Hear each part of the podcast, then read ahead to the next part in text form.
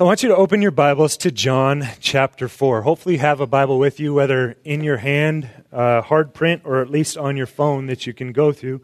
John chapter 4. John chapter 4. You'll also find sheets, of course, on your seat that are outlines. If they're helpful for you, please use them. I don't do it for my health, but if they're not helpful for you, just set them aside. John chapter 4.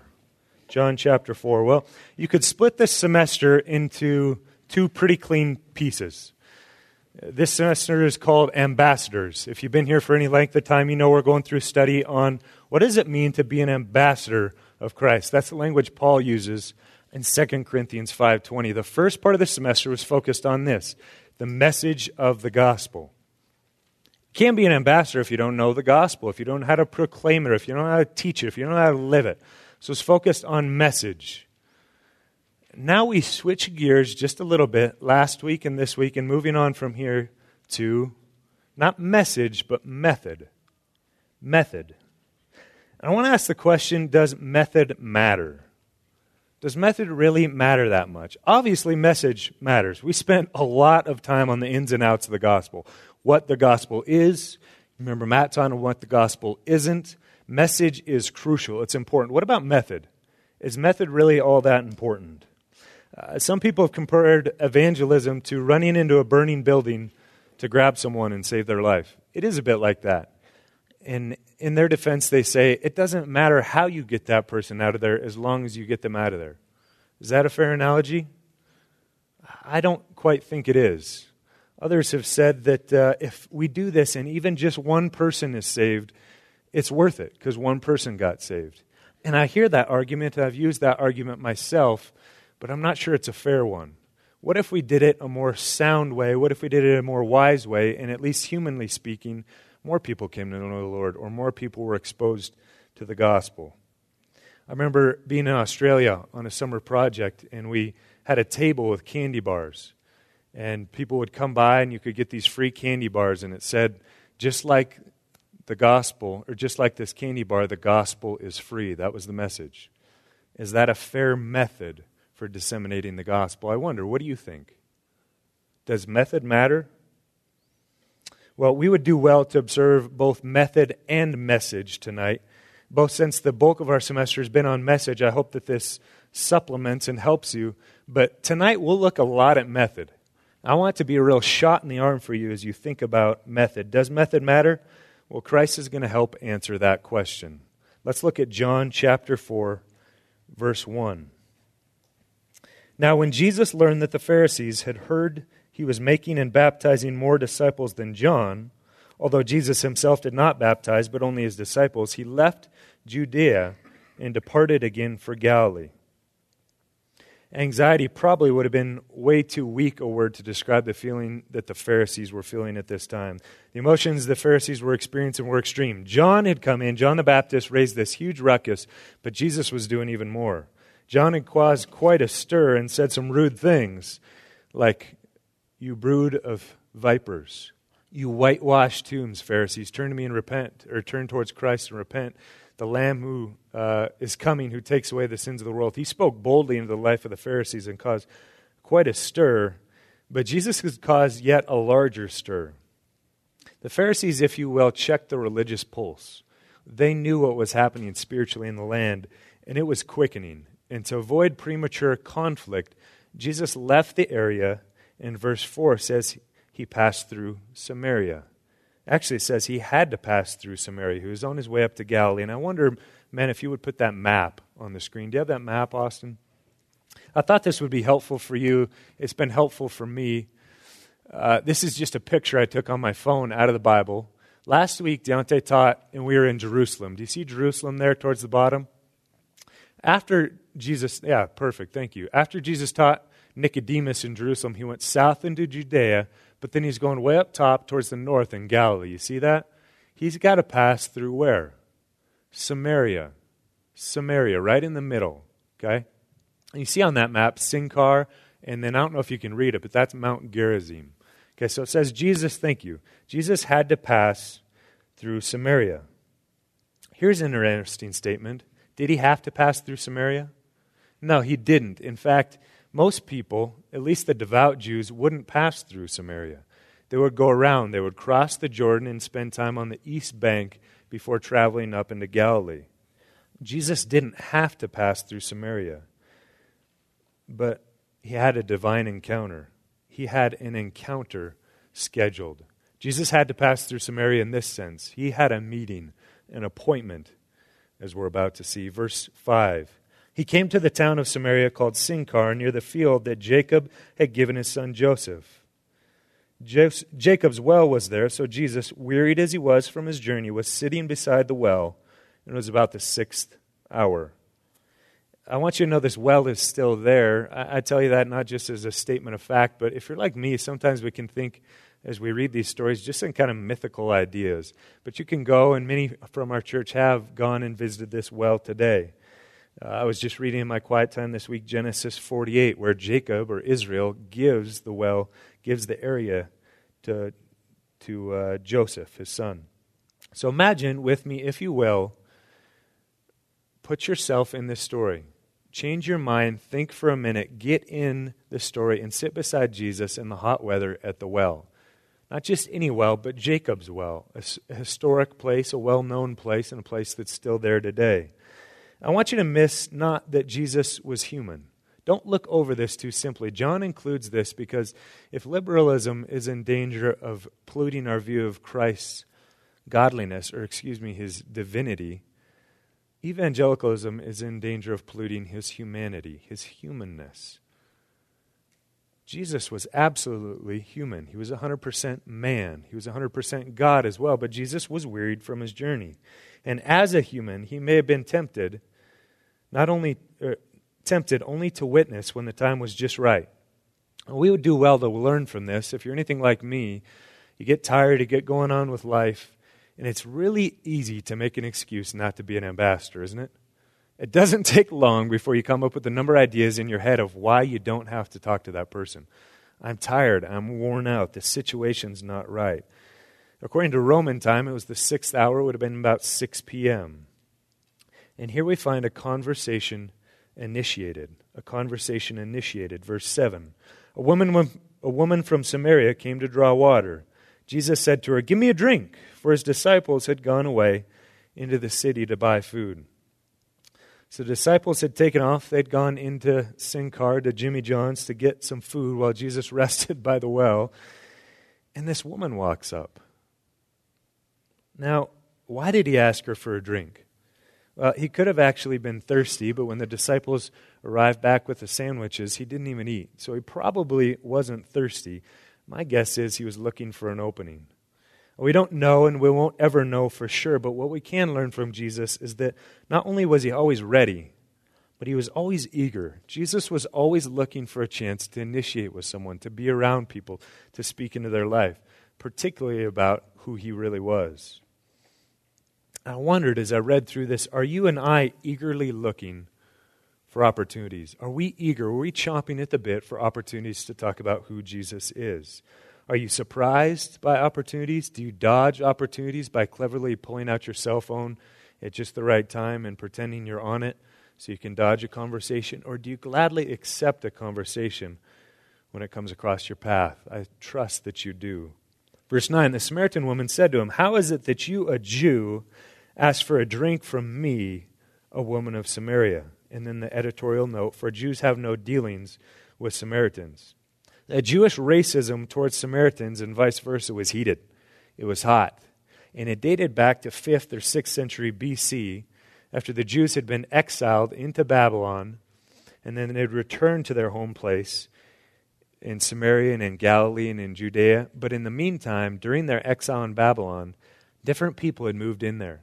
And not only had different people moved in there, but with them their gods and their religions. And so, what you had was a polytheistic culture and religious nature that the Samaritans were engulfed in.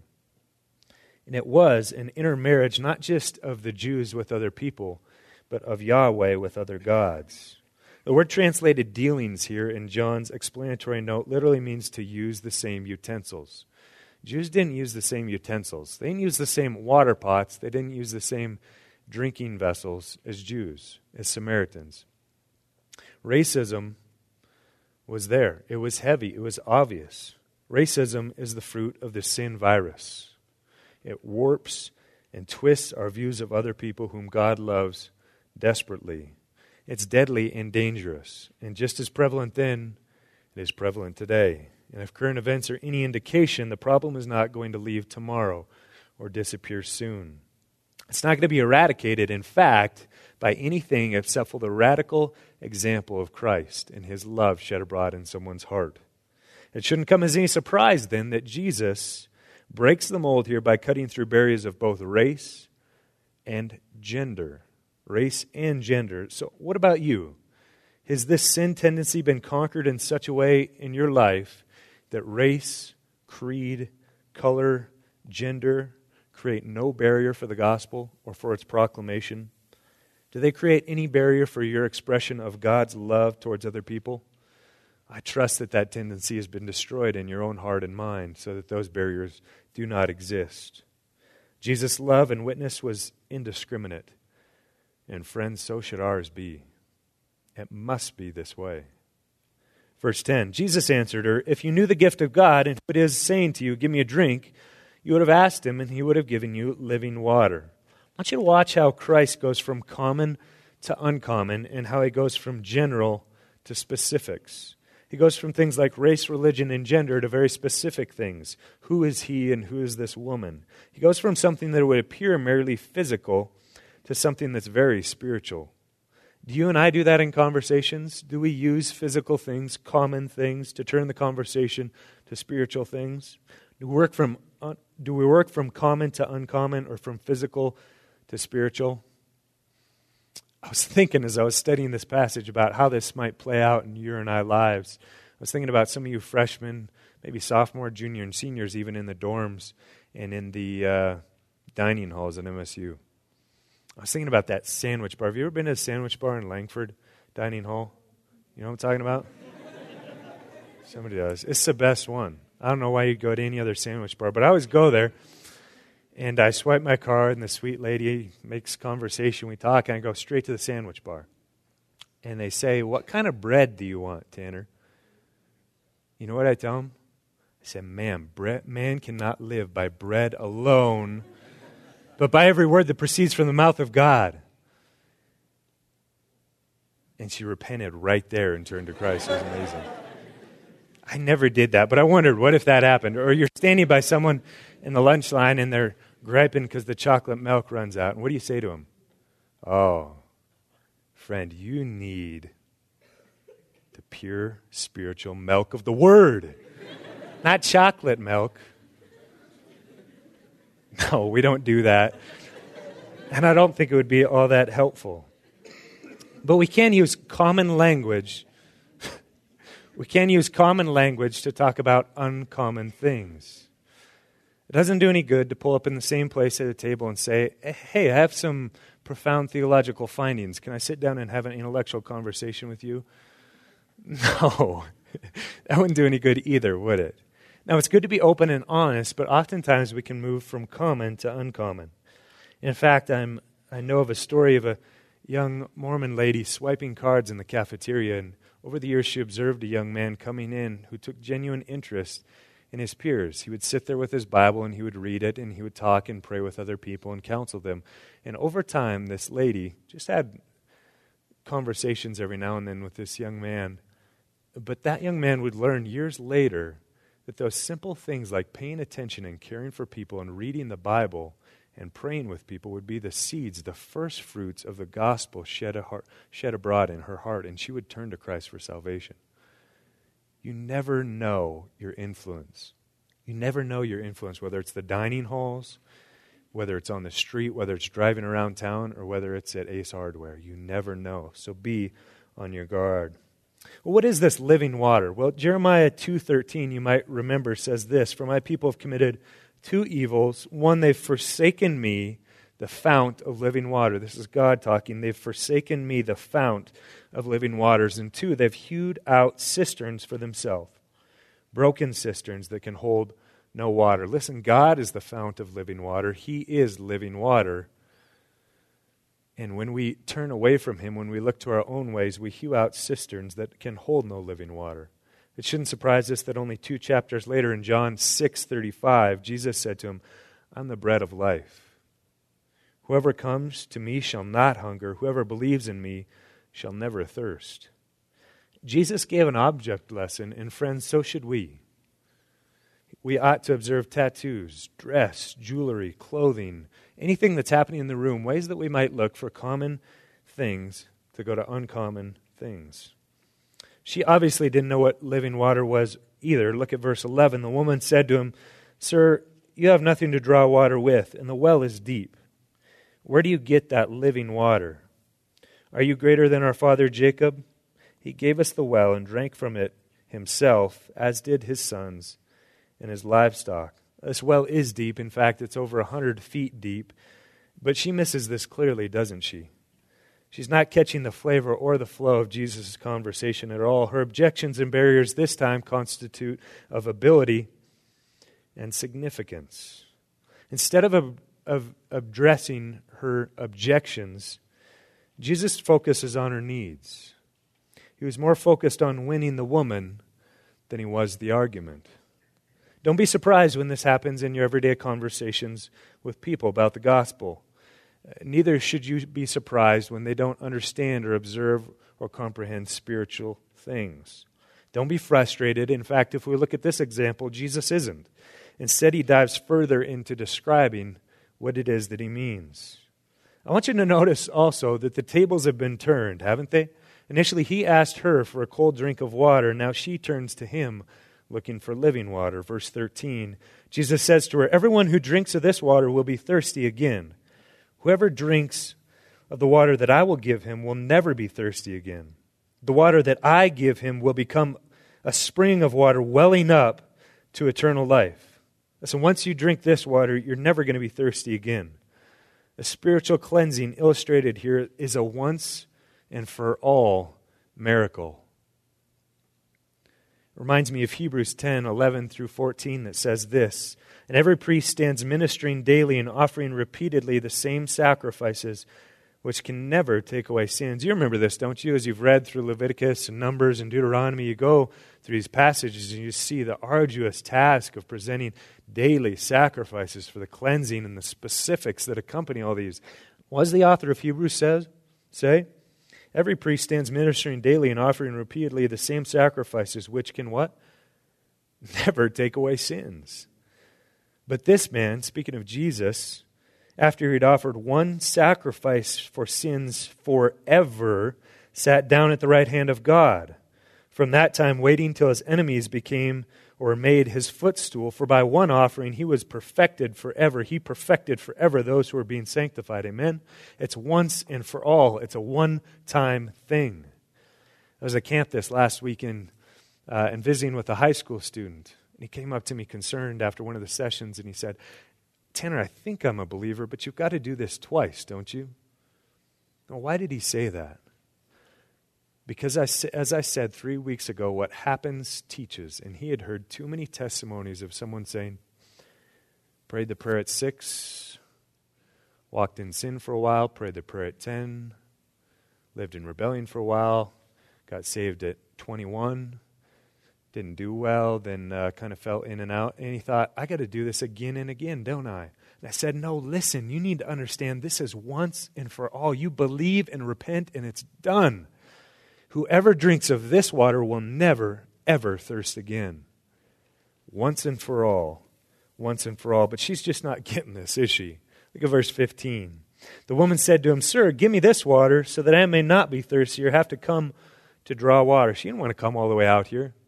She was already there at an odd time of day, and she didn't want to come back again. She clearly didn't get this. Have you ever been in a teaching lesson or in a conversation as you interact with people that you're talking to afterwards, you felt like it couldn't have been more clear and they felt like it couldn't have been more foggy. Let's let 1 Corinthians 2:14 be of encouragement to our souls.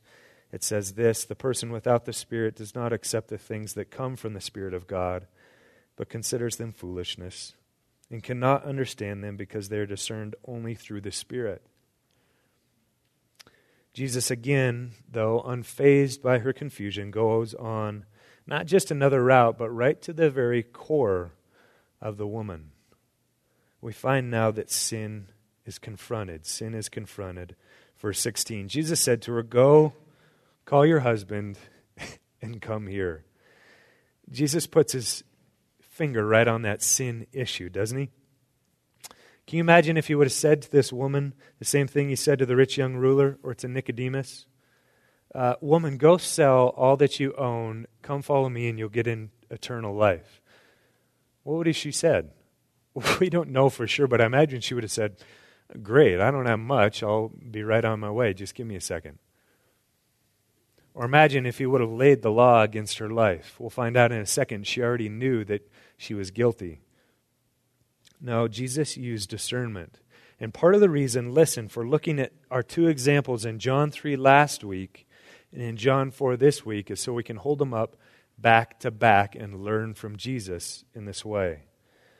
At least a measure, if not a whole heap of discernment, should be, I would say, has to be exercised during evangelism. Jesus didn't give him the same rote response every time he encountered someone. In fact, think about it. The point of conversation in both cases was the same, wasn't it? Eternal life, eternal life. But the specifics were very different. Let's observe some. Nicodemus was a Jew. This woman was a Samaritan. He was a man. She was a woman. He was moral. She was immoral. He was wealthy. She was poor. He was from the upper class of society. She was an outcast of society. who recognized the uniqueness of Jesus. She saw Jesus only as a passerby or a traveler. Nicodemus sought out Jesus. Jesus sought out this woman. The conversation with Nicodemus was in Jerusalem. This conversation with the woman was in Samaria. The conversation with Nicodemus was at night. Some have called it Nick at night. The conversation with this woman was around 6 p.m. The conversation with Nicodemus was theological. The conversation, somebody just got it. Did you hear that? oh, Nick at night. the conversation with Nicodemus was theological. The conversation with this woman was very common and simple. Yet, in spite, listen, of all these contrasts, of all these difficulties, the issue of the subject was the same eternal life. We could say it this way message same, method different. Listen, that, I hope that gospel sheet that we've gone over and that we talked about is helpful. But if you back up your theological truck to someone with a gospel sheet and say, hey, do you have a half an hour for me to sit and read to you from this sheet?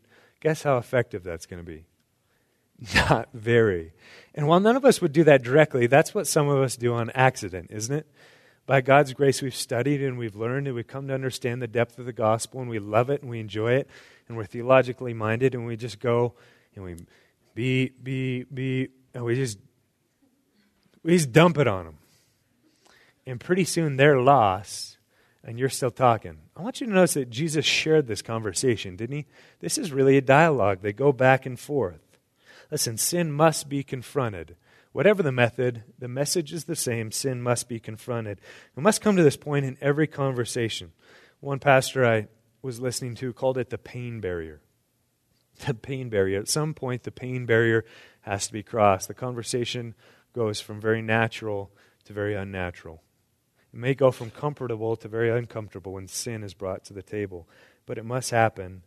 Let's look at how the woman responds. Verse 17 The woman answered him, I have no husband.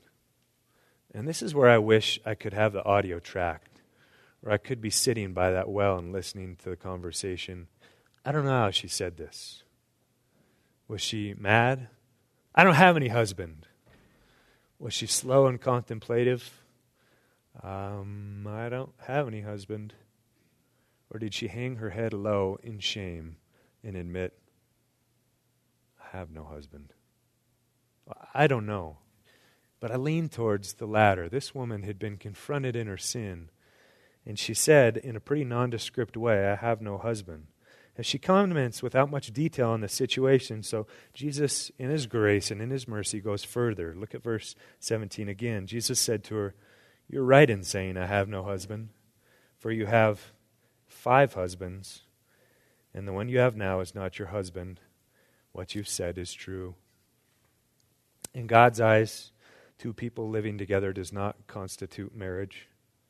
We now have shot for the first time at understanding this woman's social status, her place in society, why she was at the well in an uncommon time by herself.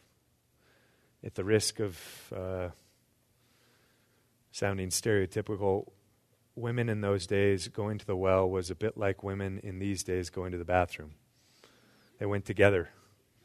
So if one of them said, We're going to the well, the rest of them got up and said, We'll come with you, we'll go. So why was she, in light of that, why was she alone? Well, she was a social outcast. I don't mean to be rude. I have a wife. I understand you guys like to go in flocks. but this woman was alone. Why? Because she had no husband. And the woman and the man she was with now was not her husband, he was just another live in. I talked to a missionary just a little while ago who lives and translates over there. He says everything's shut down this time of day. It's hot. No one would go out alone except for this woman who was caught in shame. We go now to worship defined. Worship defined. Look at verse 19. The woman said to him, Sir, I perceive that you're a prophet. Our fathers worshipped on this mountain, but you say that in Jerusalem is the place where the people ought to worship. I can't quite tell if this is a nervous shift in the conversation or if it's genuine spiritual interest. It, it may just be a diversion. But I lean towards the fact that this is the first breath of spiritual interest in this woman. Let me explain, if I can, a little bit of the historical context of what's going on. See, the Samaritans, you understood earlier, moved back from their exile. The Jews did from Babylon, and they intermarried and intermingled, and the gods were mixed up. They were in all kind of religious uh, chaos. And the Jews looked on them with disdain. Likewise, the Samaritans looked on the Jews with disdain.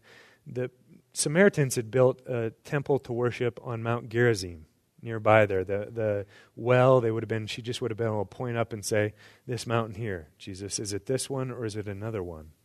The Samaritans only regarded as authoritative the first five books of the Bible, the Pentateuch Genesis, Exodus, Leviticus, Numbers, Deuteronomy. And so they thought the place to worship was at Mount Gerizim, but the Jews regarded the, old, the whole Old Testament as uh, canon, and they saw and understood properly the place to worship was indeed in Jerusalem. She brings that up. Now, this topic could have easily been a rabbit trail in the conversation, couldn't it? It could have easily waylaid an increasingly Godward conversation. This happens to each of us often in conversation, doesn't it? Spiritual matters are brought up, a topic is confronted, and a topic, in turn, heavy on the hearer's mind comes to the forefront, doesn't it? Spiritual matters are brought up, and it turns immediately to what's at the back of their mind. Maybe it's why do bad things happen to good people? The problem of evil, theodicy. Maybe it's Darwin's finches. Maybe it's uh, a bad experience with church. Maybe it's any number of things. But notice how Jesus doesn't avoid her question completely.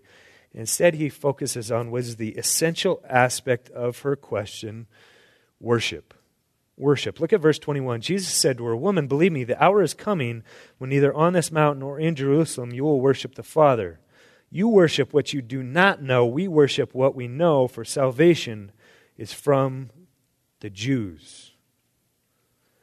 What is Jesus saying? He's saying, in essence, this the place of worship is less significant than the nature of worship.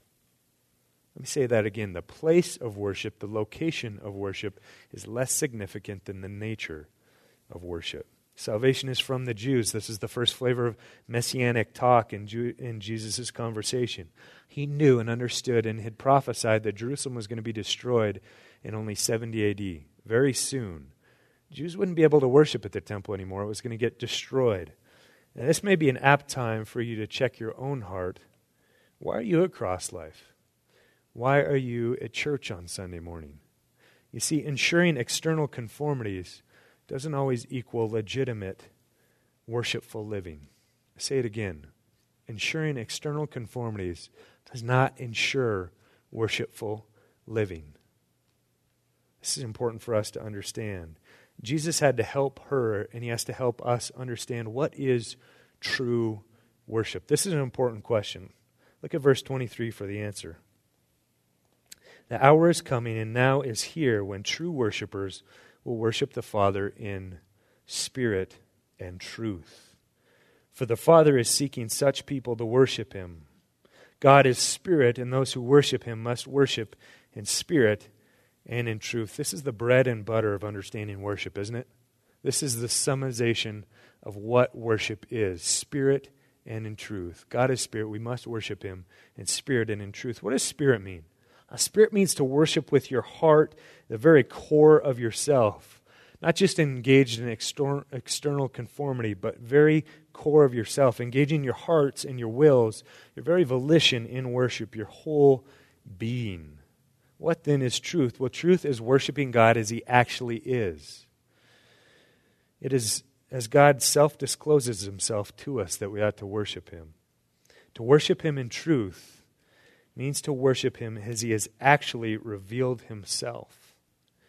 Worshipping a God you've created in your gray matter upstairs is nothing more than idolatry.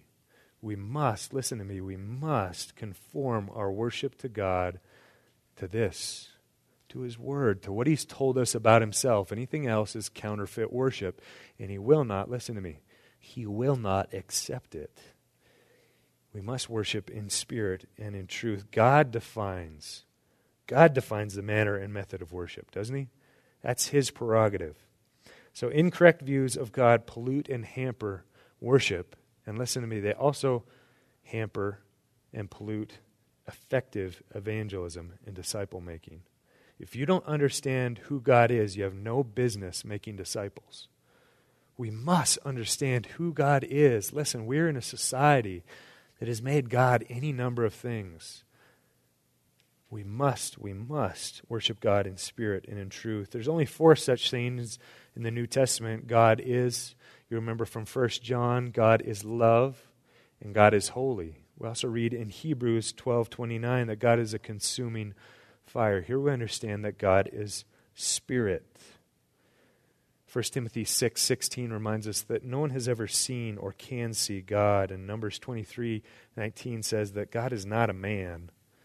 Finally, Colossians 1:5, if you're taking notes, says that God is invisible. God is spirit. Now, all too often in Christendom, what we have is either one way or the other. We have extremes of either dead orthodoxy, that is truth, but very little or no spirit, or we have zealous heterodoxy. We have very much spirit mixed with incorrect and low views of God. All spirit and no truth, or all truth and no spirit. These must be avoided. We must worship God as he prescribes, that is, in spirit, in our very core, in our whole being, in a consuming way, and in truth, as he actually is, what he says about himself. We move from there finally to truth revealed or hope given. Look at verse 25. The woman said to him, I know that Messiah is coming, he who is called the Christ. When he comes, he will tell us all things. Verse 26 Jesus said to her, I who speak to you am he. I who speak to you am he. What weighty words. What heavy revelation from God Himself. Jesus shrewdly saved the punchline for the end, didn't he? He brought it out when the woman's heart was finally soft and ready. The feelings of wonder, surprise, fear, and joy that in this woman could hardly be understood by us. She knew, even though her religion had been polluted by misunderstanding, she knew she awaited the coming Messiah. And here he was, just her and him. For the first time, she began to understand. Her heart was finally soft. He knew now was the time to offer spiritual healing to her heart. Do you know when that time is in a conversation? Do you know when the law has finally done its work in a man or a woman's heart, and now is the time to apply the healing balm of the gospel? Jesus knew, and he says, I who speak to you am he. I want you to notice inter- interesting progression in her understanding of who Jesus is. In verse 9, he says, she says he's a Jew. In verse 11, she calls him Sir. In verse 19, she says, You're a prophet. And finally, in verse 25, we understand Jesus is Messiah. The progression suddenly, Jesus goes from being not just a prophet, but a priest and a king. She begins to understand Jesus as he actually is. It's important for you to understand that the word he, you might have it in your translation, he there, is not in the original text. Jesus was saying this I who speak to you am. I who speak to you am. He said this very intentionally to identify with himself the God of the universe. Back in Exodus 3:14. I am, Jesus was saying. Part of why this woman's testimony would have been marked by such zeal as she leaves her water pot and goes back into the city was that she didn't have a very reliable testimony. Imagine her running back into the city and saying, like she does a few verses later, You guys got to come see this man. And what, what have they been thinking? What is this? Man number seven? But they believed her. They listened to her because she'd been changed. Jesus told her, as she said, everything about her. She's had five husbands, and now she's in another relationship. Would she believe or would she deny? Would she repent of her sin and turn to this Savior, the Messiah, or would she run? Well, you might know the rest of the story. As Alistair Begg said, the talk, the conversation at the well became the talk of the town. She went back and told others. They begged that Jesus stay. Jesus stayed for two days and he testified about himself from the prophets, probably from the Pentateuch he cleared up their understanding that he was Messiah. So Jesus says, The harvest fields are ripe. Back come the disciples with the Jimmy Johns, and they're dumbfounded. Why is Jesus talking to a lady? Not just any lady, but a lady who's an adulterer. But she turns, God turns the world, the city of Sychar, upside down through this single woman. Well, I want to take a break from the hot sun with you and look at the evangelistic implications of this text for our lives. What is the takeaway for us? Well, it's this first of all. We must, we must get the gospel right. We have no choice here. We must have, here it is on your sheet, a sound message. A sound message. We must establish first who God is, what sin looks like, what worship is, and where salvation is found. We must have a sound message. I hope that's laid in your heart. I hope you understand that because I've spent a lot of time on method. Don't neglect the message. We spent the bulk of our time this semester on this. You need to have a sound message. You need to get the gospel right. But we asked the question at the beginning, didn't we? Does method matter? Does method matter? I trust that Jesus helped you understand method matters immensely. So, what have we learned from Jesus? We must have a sound message. We must have a wise method. We must have a sound message. We must have a wise method. I listed on your sheet there some summary points from Jesus' method. Jesus, number one, was spiritually ready even when physically exhausted. Number two, Jesus directed the conversation without dominating the conversation. He was careful, wasn't he? He directed where it was going but he shared his conversation time with the lady. Third, Jesus employed friendship friendship, excuse me, friendship evangelism, but certainly not merely friendship evangelism. He'd never seen this woman in his life. He perhaps, after this time, would never see her again. Number four, Jesus didn't let barriers of race, gender, ability, or importance hamper him. Jesus broke down, he crossed barriers, setting an example, friends, for our method in disciple making. Number five, his primary focus was not winning the argument, it was winning the woman. Jesus was careful how he responded and what he said. She asked a number of questions. He could have said, Well, we could approach this from a historical uh, thought process or a theological process, thought process, or let me teach you since I've known all these things since the beginning of the world, and I, uh, I am, and I was, and I will always be. But he didn't. No, Jesus was wise and discerning in his conversation. He was worried about winning the woman, not merely winning the argument. Number six, Jesus worked from common to uncommon. He was creative in his ability to engage strangers. Okay? He didn't use the same method or rote response to every question every time. We can be guilty of doing this, can't we? might get in a routine. If you're any kind of evangelist, you'd start talking to people, you get in some kind of routine. Jesus didn't do that. Now, that's why we looked at these examples back to back. Number seven, he's not put off or distracted by smoke screens or unusual questions. No, Jesus stayed the course. He had a direction, he knew where he wanted to go, he was going to get there in the conversation. Number eight, he confronted sin. Jesus confronted sin. This is, of course, part of the message, but it's also part of your method.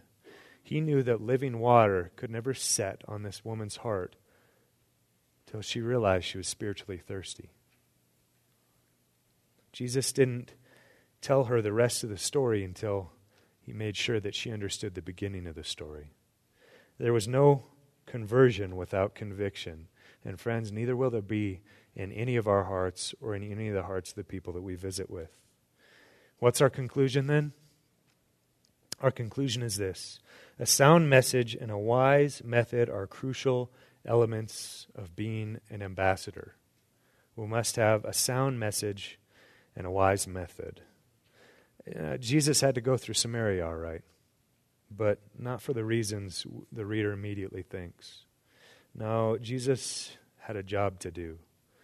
He had a conversation to have, and people to make sure knew the truth. The talk at the well became the talk of the town. Jesus used this one woman, clothed in sin and immorality, to turn this little place upside down. He knew they needed to worship, love, and bow down to the Lord, to the Messiah, to the King of Kings. The woman became an ambassador, didn't she? And friends, so should we. You have a mission, not over in Samaria, but here in Bozeman or Billings, wherever you've come from. An area dead and dry spiritually was now alive and flowing with living water, fresh spiritual water. A woman deep in shame was now resting in honor because of what Jesus had said, because of the gift that she'd received. A people confused in worship and polytheism was now worshiping in spirit and in truth.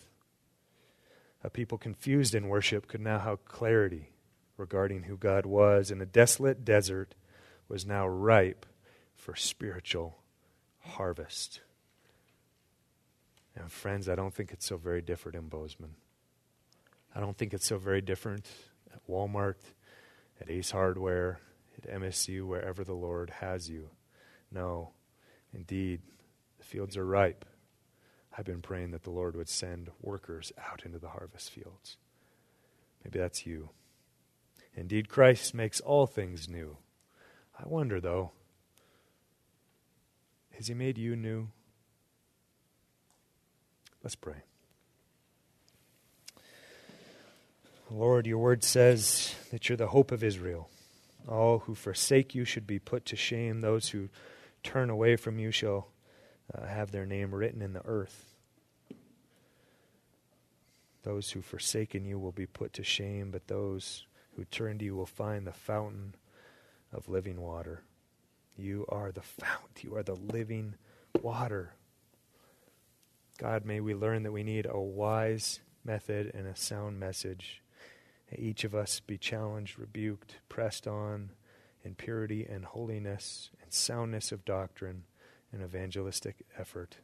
We ask this together in Jesus' name. Amen.